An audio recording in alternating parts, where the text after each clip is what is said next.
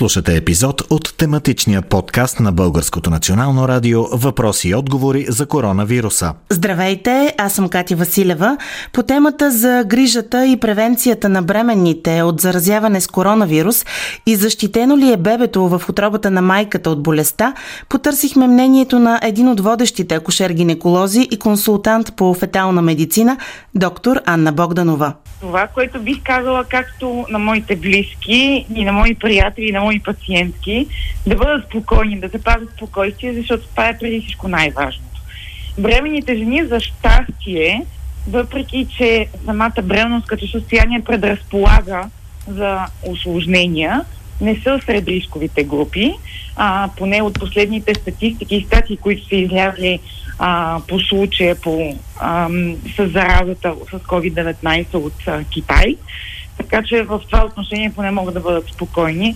Също така възрастовата група, която засяга тази зараза, не включва бремени, обикновено възрастта, в която жените са бремени. Така че няма данни статистически за вертикално предаване на инфекцията от майката към плода. Както всички останали хора, така и бременните могат да очакват да ако се заразят да имат същата симптоматика, има създадени вече протоколи за действие, ако това се случи. Но преди всичко спазвайте мерките и препоръките, които както Световната здравна организация, така и нашето Министерство на здравеопазването препоръчва.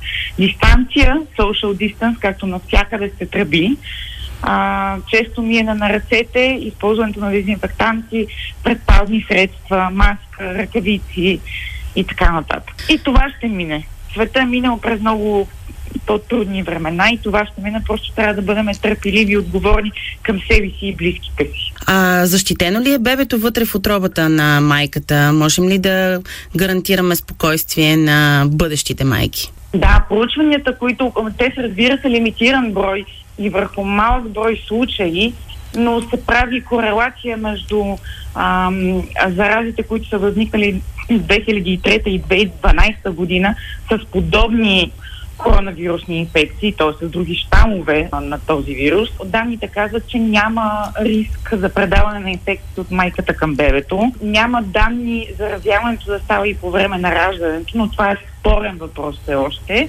Смята се, че ако има заразени бебета, това става часовете след раждането, разбира се, по същия контактен път, по който става заразяването и на възрастните хора. Така че да, смятаме, че няма риск за бебето вътреутробно. Но не мога да кажа, че няма риск за осложнения, ако настъпи заразяване на майката, защото спрямо данните от през тези инфекции през 2013 и 2003, може би има някакъв процент на бременности, които се осложняват с предтермино раждане, с изоставане в растежа на бебето вътреутробно или раждане на бебе с малко тегло. Това е което има по статистики, но те са пак казвам, изключително ограничени а, като цифра. Факт е обаче, че трябва да спазваме ограниченията, да бъдем съвестни и отговорни, за да не сме в а, тази част, ако очакваме бебе и да сме спокойни за себе си.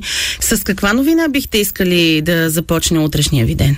при създалата се установка искам да чуя на първият брифинг за деня, че няма нови случаи, както в нашата страна, така и в повечето страни, и че това ще премине много бързо. И ще забравиме какво се е случило и как сме се чувствали, колко напринати сме били и ще продължим с усмивка.